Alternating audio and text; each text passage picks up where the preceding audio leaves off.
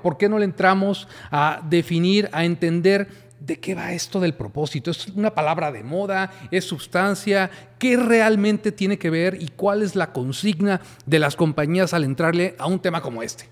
Porque el propósito, que va más allá de lo que vendes, que tiene un sentido profundo, es un factor de diferenciación. ¿Hace cuánto tiempo estábamos hablando de la misión y visión de la compañía?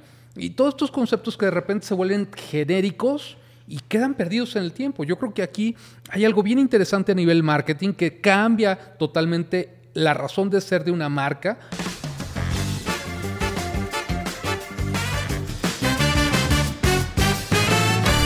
Esto es Marketing Players. Aquí hablamos del poder del marketing en la solución de problemas de negocio y cómo este ayuda a que las empresas, las marcas, las personas expresen su máximo potencial.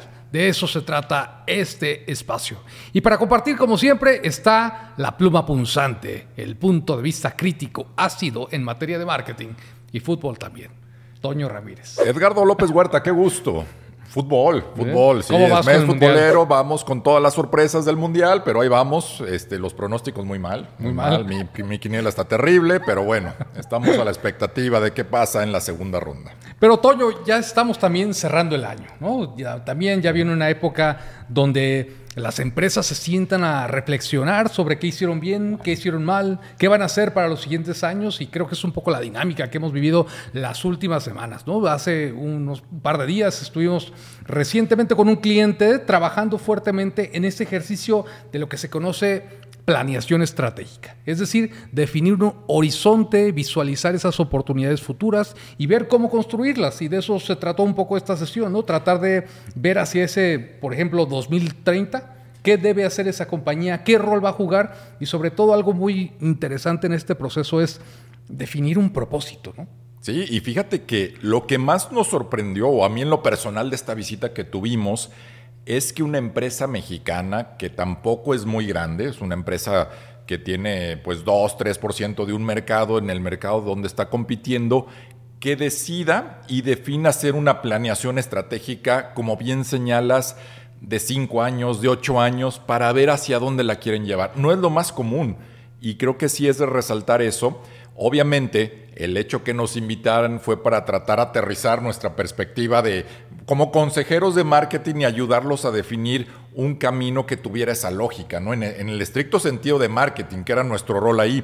Pero qué valiente ejercicio se hizo, ¿no? Muy valiente, y yo creo que también nuestro rol es clave porque normalmente la, la compañía puede pensar desde el punto de vista empresarial, incluso productivo, pero creo que nuestro rol ahí fue poner al consumidor al centro.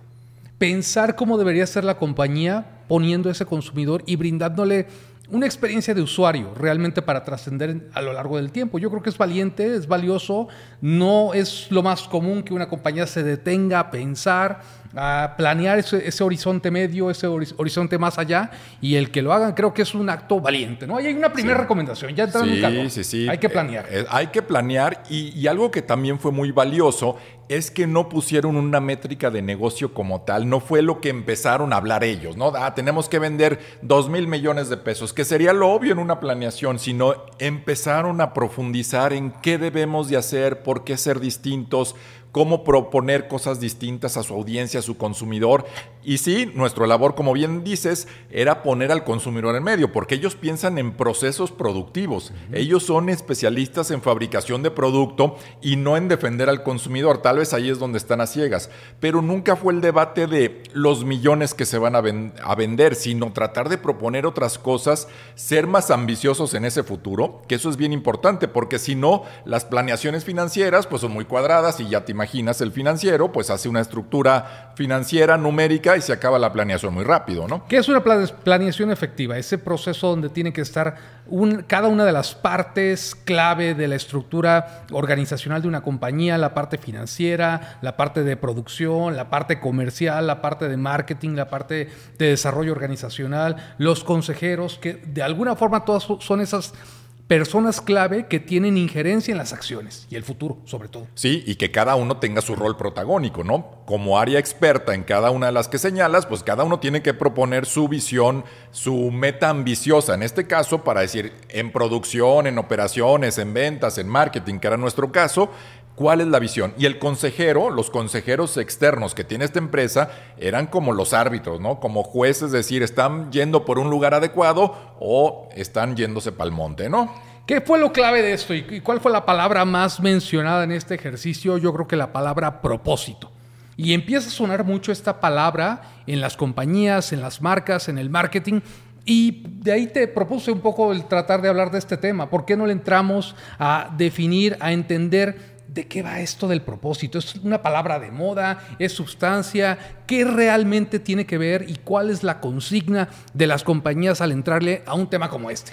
Sí, puede sonar hasta romántico, ¿no? El tema de propósito. Y ahorita se, está muy de moda hablar del tema de propósito y no se, no se tangibiliza tanto. Creo que hay una confusión terrible de qué es el propósito de una compañía. ¿Es algo así como los años de Año Nuevo, mi propósito de Año Nuevo? Yo creo que para algunas empresas sí, un propósito que nunca van a cumplir, pero suena romántico y se confunde mo- mucho con la parte de responsabilidad social. Y ahí es uno de los errores, ¿no? De vamos a ayudar a alguna comunidad y eso ya es un propósito de la compañía. No, un propósito genuinamente es la razón de ser de esa compañía. ¿Para qué existe una compañía? ¿Para qué se creó? ¿Por qué subsiste y por qué va a subsistir en el tiempo? No es una situación de ayudar, de comunidad y de responsabilidad social. Eso no. Propósito es la razón de existir de una compañía. Y va más allá de aspectos comerciales también, porque normalmente se podría pensar, oye, vamos a poner un tema de propósito para vender más. Ya la estás regando ahí, yo creo. O sí. sea, esto tiene que ver con esa trascendencia en cuál es la responsabilidad hacia tu propio comprador, hacia la propia comunidad, hacia el propio entorno. Puede tener diferentes aristas y tiene que ver mucho con tu A D N. Sí, y hay algunos que son genuinos, ¿no? Que nacen con esa naturaleza muy positiva, muy propositiva y tienen un propósito muy claro de arranque, ¿no? Hay empresas que así lo definieron, que echaron lápiz, que echaron pensamiento y dijeron, yo quiero ser una empresa transformadora y ese va a ser mi propósito.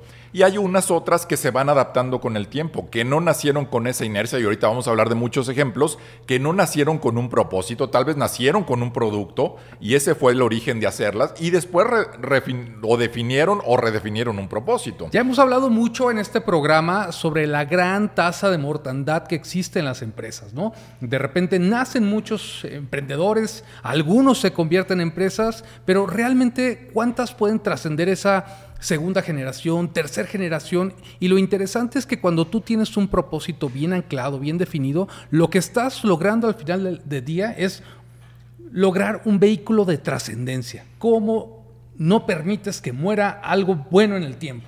Y, y también podemos agregar ese, también ese factor de diferenciación, porque el propósito que va más allá de lo que vendes, que tiene un sentido profundo, es un factor de diferenciación, porque vamos a hablar de distintos ejemplos y a lo mejor son distintas marcas que venden o empresas que venden tenis, pero si una tiene un propósito claro, el consumidor se inclina la balanza de compra hacia esa empresa que el La, lo está enamorando con ese firme propósito que tiene, ¿no? Sí, porque mucho pues, se hablaba de que las empresas necesitaban, necesitaban o, o eran esa fuente de riqueza para el mundo y ahora es un tema también de encargarse del futuro global y esto no lo digo yo, lo dice Larry Fink, este empresario, politólogo que tiene uno de los fondos de inversión más grandes del mundo, que realmente marca un statement en el sentido de decir, si las empresas no se hacen responsable por lo que pueda estar pasando en este mundo, en este entorno, en este planeta, pues tienen ese gran peso, les toca. Y ese es un corte, ¿no? La parte medio ambiente, un ese es un corte. un corte importante del propósito de las compañías, porque el estatus del mundo así lo requiere. También era importante que se considerara ese pilar y muchos se fueron a definir un propósito alrededor de esto, ¿no? De retransformar productos, de su capacidad productiva, de cómo fabrican, etcétera, para hacer un bien en el mundo o para reducir el mal, ¿no? Todo Pero también tiene un corte social o puede tener sí. un corte cultural. Puede, puede, sí, sí, insisto, sí, sí. tiene que ver mucho con tu A D N, con tu razón sí, de ser, sí, ¿no? sí, sí. Entonces va, va un poco por ahí. Para ponerlo en, en blanco y negro, un propósito es la razón de ser de una compañía, de una marca y que nace justamente con esa visión. Ejemplos creo que puede haber muchos y claros, ¿no? Y, y podemos hablar, quizá uno de los más representativos en este sentido es Apple, ¿no? Que Steve Jobs en su momento, ya lo hemos hablado aquí mucho, él dice, bueno, vamos a desafiar la forma en la que la gente se relaciona con la tecnología. Vamos a hacer una tecnología amigable. Es decir, esa computadora que estaba ahí como un ente eh, grosero, digamos, este, muy complejo, era no familiar para la gente. ¿Cómo podemos hacerlo amigable? Y bajo ese, esa razón de ser cambia toda la mística, y entonces no solamente en el sentido de computadoras, sino música, tecnología en general, ¿no? Y entonces a partir de eso hay una declaración de la marca de generar comportamientos, acciones, creación, desarrollo de productos, comunicación y marketing en función de eso. Y es el claro, de pensar diferente. Eh, y es el claro ejemplo de una empresa que nace con un firme propósito. Ese es el ejemplo más particular que así se crea, ¿no? Obviamente le podemos añadir la parte estética, o sea, toda esa funcionalidad y ser muy práctico y ser amigable la tecnología con, con su consumidor, con el, lo más importante, y ya después le agregó la estética, lo visual, lo atractivo, lo diferente. Pero ese es del tipo de empresas que sí nacen con esa firme convicción, y eso es valiosísimo. Él decía cuando se crea el iPod, a ver, es, tienes que llegar a tu, mus, a tu canción favorita en tres clics. Eso es hacer amigable a la tecnología. Pero dices ahorita como el diseño como un segundo plano. Yo creo que también es parte del mismo propósito. Hacer amigable la tecnología en cuanto al diseño funcional o estético también tiene ese rol. Pero es el filtro que debe de pasar. Totalmente. Pero ve el reto que le pone a la gente, a su equipo de trabajo, ¿no? Porque es el propósito del dueño, del fundador o cofundador en su momento, pero ve el reto que ponía, ponía para ir chayotes a su gente, ¿no? ¿Cómo hacer eso de que en tres clics llegues a, a la canción que quieres, o que sea estética, que sea funcional, que sea amigable, que sea valioso, que lo puedan vender bien, que sea estético? Qué reto para la gente de producción, de desarrollo, de innovación, ¿no? Pues sí, el tipo estaba obsesivamente loco por generar eso, ¿no? Sí. Pero, pero bueno, ahí está su tribu y su tribu de seguidores. Y, y ahora tocamos, ese, ahora que tocas ese tema de la gente, pues va también totalmente relacionado, porque hoy las compañías están batallando en muchos sentidos en esto que hablábamos del endomarketing. ¿Cómo lograr que la gente pueda estar retenida a una comunidad o una cultura corporativa? La gente pues, ya quiere trabajar desde su casa, qué sé yo, o quieren ser emprendedores y realmente no se quieren, no quieren estar dentro de una compañía, digámoslo así. No, y por ejemplo, ¿qué pasa si no creen en el dueño, no? Uh-huh. El dueño puede tener su propósito ambicioso, diferente, distinto, y no creen en él, no creen esa locura del dueño, que también sucede, ¿no? No estás ligando, por eso es a lo que voy. Es, es un tema de tribu, ¿no? De cómo conectar con esas personas que dicen, a ver, yo no quiero trabajar en una compañía, pero sí quiero cambiar al mundo, por ejemplo. Correcto. O sí quiero cambiar eh, este tema social, o sí quiero defender este tipo de derechos. Entonces, hay una comunidad de personas que trabajan colaborativamente por un fin mayor a la riqueza de una claro. compañía. Entonces, fíjate cómo el propósito también tiene mucho que ver con el tema de la gente. Sí, pero ve la claridad de comunicación que debes de tener con la gente, porque a lo mejor no, lo, no te entienden, no, no te leen, no te escuchan en función de lo que quieres. A lo mejor el equipo tiene la capacidad y el talento para desarrollar eso, pero no entienden el propósito ambicioso de un dueño que es creativo, lo, loco, etcétera, ¿no? Es bien importante toda esa correlación del propósito a cómo lo vive en Internet. Pues ahí, ahí está otra clave muy contundente, o sea, el valor del marketing interno, el valor de la comunicación, el valor de ese pensamiento, trasladarlo a una cultura de compañía. Y eso sí, es marketing también. Sí, ¿no? sí. Y, y retarlo, ¿no? Porque tampoco podemos decir que es el propósito es infalible y que haya un tipo visionario. Lo, también hay que aterrizarlo, hay que retar su, su pensamiento ambicioso para ayudarlo a aterrizar en un propósito que sea tangible en la vida real de una empresa. Totalmente, totalmente. Otro ejemplo clave en este mundo de propósitos es lo que viene a ser Tesla, ¿no? Esta empresa de Texas, de Elon Musk, sí. que es, bueno, ahora ya es el accionista principal, pero cómo también desafía todo este tema y trae al mundo esa, esa, ese propósito de cambiar la energía del mundo y hacerla sosteni- sustentable. Sí, y él modificó, ¿no? Su propósito original era autos y ahora modificó un propósito de energía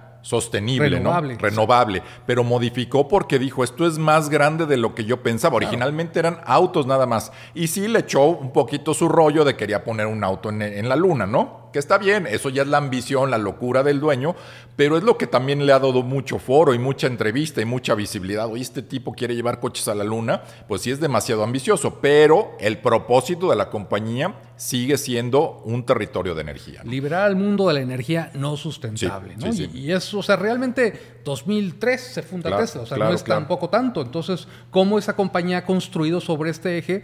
Y esto se vuelve un filtro para la toma de decisiones. Oye, oportunistamente viene este negocio, ¿cabe dentro de la sombrilla Tesla o ya es otro claro. negocio, como pues, el caso de Twitter, ¿no? Que exactamente lo que te iba a preguntar. ¿Y Twitter qué entonces? Bueno, no, no es parte de Tesla, es otra unidad de negocio completamente diferente. Pero del mismo dueño, pero lo está haciendo diferente. Y Twitter ya tenía su propósito. Claro, claro. Que era darle ese poder a la gente de poderse expresar libremente. Bueno, lo poco que sabemos es corrió a medio mundo, ¿no? Llegó no, no, con no. el cuchillo y dijo, aquí se van se muchos, acabó el ¿no? poder, le cortamos las alas y, al pajarito. Y aquí vamos a censurar aparte, ¿no? Entonces, bueno, le empieza a dar el sabor al estilo Musk, bueno, ¿no? Pero, es pero el, tema, polémico, el tema era polémico. Tesla, ¿no? Y, okay, y okay, cómo, bueno. cómo están haciendo eso en tema de, de esa energía. Y sí. vemos en la parte de automotriz, vemos la sí. energía de paneles solares para el tema de las casas. Muy estéticos también, sí. O sea, realmente hay cierta innovación sí, alrededor ejemplo. de ese tema que todos construyen sobre ese mismo. Correcto. ¿Estamos sí, ahí? Sí, sí, sí, sí, totalmente. Otro ejemplo que me encanta es el de Virgin. Este, este conglomerado, varias empresas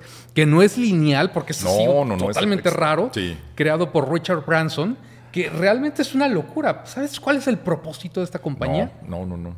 Hacer excitantes industrias o categorías aburridas. A hacer ver. excitantes industrias aburridas, ¿no? Entonces hablamos de ah, viajes, este... Eh, sí, avión. en avión. Pero ¿qué pasa en Virgin Airlines? Ah, bueno, es una locura. O sea, desde Eso la experiencia sí. que Ajá. entras, la forma en la que las azafatas te reciben. A ver, a ver, tienen... ¿cómo? No, no lo voy a estar, Toño. No, no, no, no pero ah. ¿qué pasa? ¿Cuál es la experiencia? No, ahí están guapas, las... están ¿Sí? muy, muy bien maquilladas. Okay, hay un, okay. un buenos ritos de, de darte cómo te dan la comida. O sea, realmente le ponen su, su magia, ¿no? Okay. Y bueno, desde su origen con la parte de Virgin Records, que también eran estas tiendas en ese momento donde todavía había esa cultura en función de los viniles de o los, los C Ds. Discos, sí. O sea, eran realmente mm. una tienda progresista, sí. una experiencia, era un lugar, un establecimiento donde realmente te llevamos una grata sensación de poder estar escuchando tu música, comprar los viniles, qué sé yo. Podías escuchar cualquier disco, podías pedirlo, etcétera, escucharlo ahí. Totalmente innovador. Totalmente distinto, ¿no? Te lo platico y dices, ay, por favor, qué aman. Pero en ese momento, era una gran experiencia. Realmente, o sea, esa tienda en San Francisco, wow, un edificio emblemático que realmente te da un, un buen sabor de boca, ¿no? Sí, sí, sí. Y se ha metido en diferentes temas, ¿no? También tiene una isla y está organizando ahí viajes. El tipo está loco. Sí, sí, sí. Pero realmente trata de ser fiel a su propósito y darle ese factor de sexy a, a este tipo Hacerlo de industria, distinto. ¿no? Sí, sí, sí. Entonces, yo totalmente. creo que es bien válido. Ha sido muy firme en su, en su tema de cómo lo está haciendo, ¿no? Sí, sí. Pero a ver, repítese el propósito de Virgin.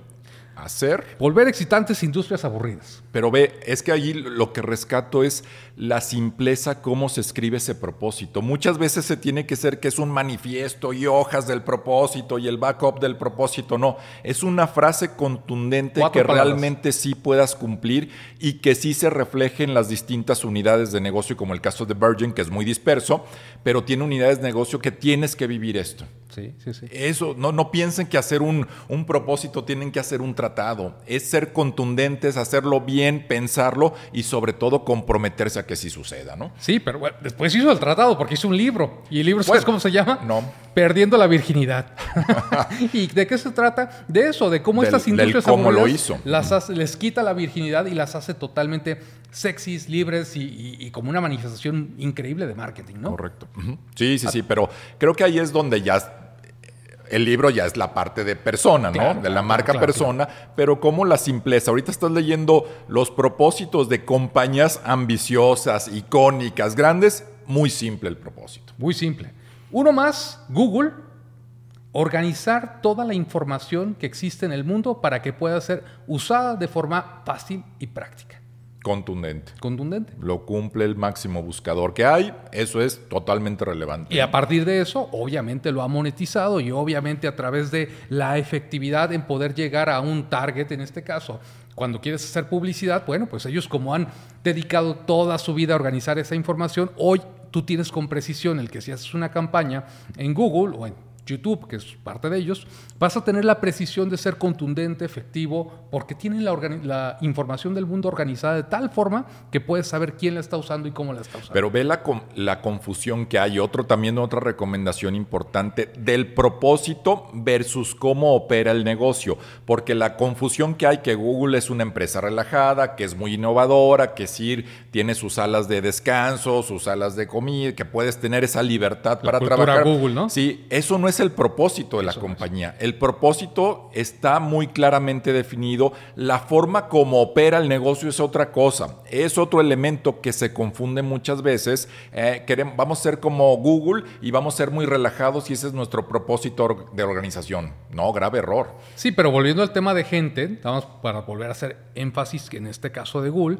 Fíjate qué relevante se vuelve. Decir, oye, necesito un programador que venga a programar aquí, yo qué sé, todos los días sentarse y picar un puto botón versus te hago parte de organizar y recolectar toda la información del mundo. Tú eres parte de esa, de esa gran misión espacial. Ese ¿sí? es tu reto. Y entonces la gente tiene una consigna, ¿no? Sí, sí, sí, sí. Y te voy a dar satisfactores. Por eso el otro separado. Son los satisfactores para que estés cómodo, para que puedas cumplir ese reto, para que seas ambicioso en tu día a día. Entonces vas a trabajar bien. Te voy a dar toda la, la infraestructura positiva para que lo hagas bien. Y ¿no? eso es lo que no se entiende muchas sí. veces, porque tratan de ponerse los satisfactores por encima de esos propósitos, esas razones de ser, o simplemente del cumplimiento de esos objetivos a tangibilizarlo en resultados, ¿no? Sí, totalmente. Sí. Cuando tienen los resultados, entonces, bueno, pues realmente tiene esa, esa contundencia. Pero bueno, al final del día, tener un propósito, algo que quiero dejar claro, no es esa frase que vas a pintar en un edificio. Es algo que tienes que hacer y mantener y, y hacerlo parte de tus comportamientos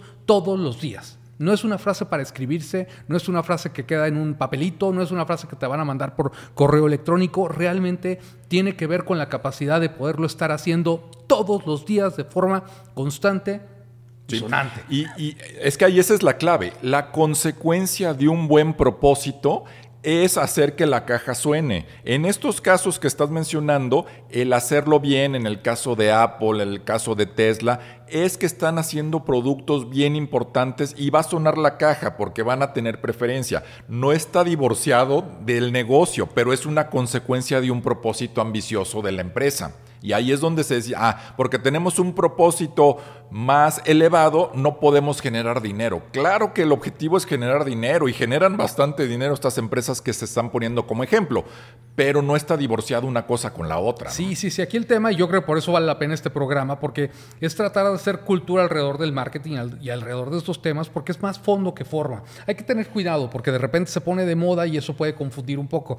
Yo creo que tomó una, un segundo aire, una segunda ola de moda este tema cuando este autor llamado Simon Sinek viene y establece un proyecto o un concepto que le llama el círculo de, de oro, ¿no? Sí. Que lo que establece es decir, mira, muchas compañías te dicen, oye, ¿a qué te dedicas? ¿Qué es lo que haces? Sí. Ah, bueno, hago tazas, ¿no? ¿Cómo las haces? Ah, bueno, con un gran proceso de manufactura. ¿Y para qué las haces? Y ahí es donde la gente se, trababan, se empezaba sí. a trabar un poquito, sí. ¿no? Bueno, pues porque se necesitan tazas, qué sé yo.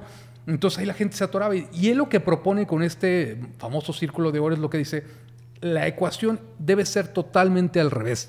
Primero tienes que empezar por tu por qué. Teniendo claro tu por qué, entonces dime cómo es que vas a hacer que ese por qué viva. Claro. Y entonces, en consecuencia, sí tendrás tazas a lo mejor.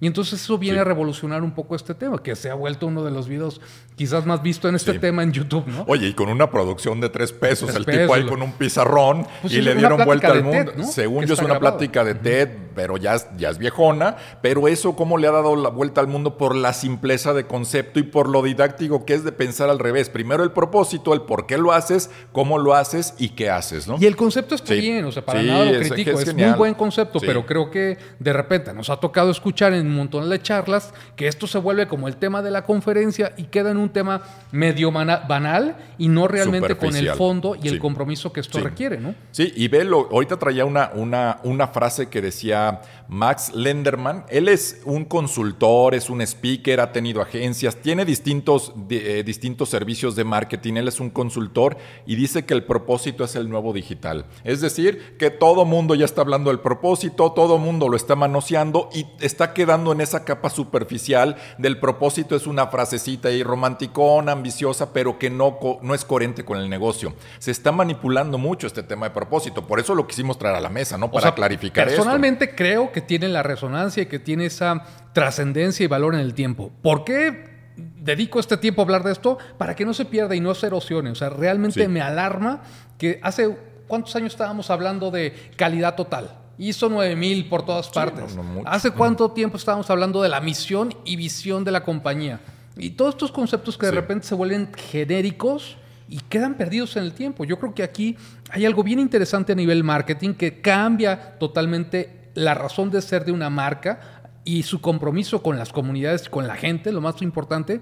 Y no debemos dejar que se manosee y no debemos dejar sí. que quede en esa capa media subjetiva. Sí, y, y ahorita que tocas ese tema de misión y visión, también no, lo hemos medio retado, medio, medio burlado, ¿no? Que termina en un postercito en algún lugar, que pegan ahí el póster de la misión y la visión de la empresa. ¿Quién se la sabe? Y los famosos consultores teóricos, no, es que la visión es algo que nunca vas a alcanzar. Entonces, ¿para qué la pones? Si no la vas a alcanzar, no, no es relevante. Entonces, ¿cómo le puedes pedir a la gente que sea ambiciosa, que trabaje de esa forma, si es algo que de, de entrada te dicen que nunca lo vas a lograr? Sí, correcto. Aquí el propósito de estas empresas, porque está bien claro, lo viven día con día. El propósito sí es tangible día con día. Y, y ahorita recordando un poco la sesión que vimos en días pasados, pues, ¿qué pasaba? Tra- se trataba de hablar del impacto hacia la comunidad donde está esta compañía.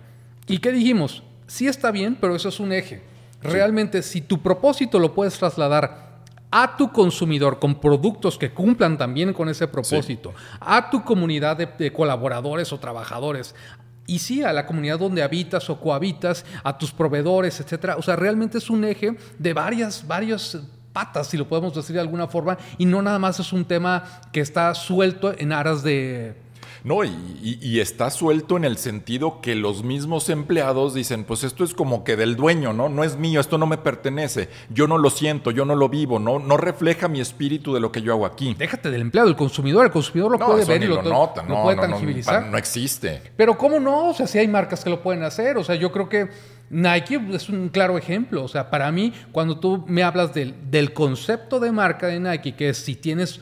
un sí. cuerpo, eres un atleta y te doy la inspiración y la motivación para lograrlo, yo lo tangibilizo, veo unos tenis y me transmiten eso y, y, y soy parte de eso, sí. soy empleado y me lo transmite sí, y me lo tangibiliza. Sí, totalmente. Entonces sí. sí se puede. Sí, eso es, eso es hacerlo bien, pero muchas veces sucede como iniciativa de una persona y no lo traslada a todos los elementos importantes de la organización, primero con los empleados, ¿no? Que son los que respiran esto, lo que viven, y sí, este ejemplo de Nike es bien tangible.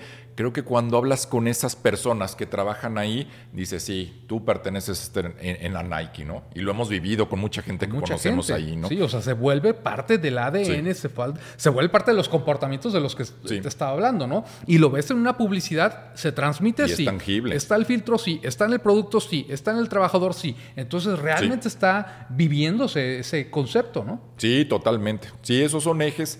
Y, y hay otro, otro bloque... que también de empresas que empezaron a surgir, ¿no? No, no hace muchos años, pero que se fueron más con el corte de propósito social, ¿no? ¿Te acuerdas de esta, esta fábrica de zapatos Toms, ¿no? Toms, Toms. Toms, las alpargatas que surgieron ahí en ah, dos mil seis. Claro, claro, que se pusieron de moda. Que se pusieron de supermoda. Ese es otro... otro nivel de empresa que nacen con un espíritu más social, ¿no? Ahí el mecanismo era muy simple, comprabas unos zapatos Toms y el dueño o la empresa regalaba a otros, a personas que no lo tenían, porque él lo vivió, un, un gringo eh, lo vivió en un viaje a Argentina, vio que los chavitos pobres no tenían zapatos, dijo, ¿cómo ayudo esto? Y ese fue su, pro, su propósito de empresa, ¿no? El uno a uno, ¿no?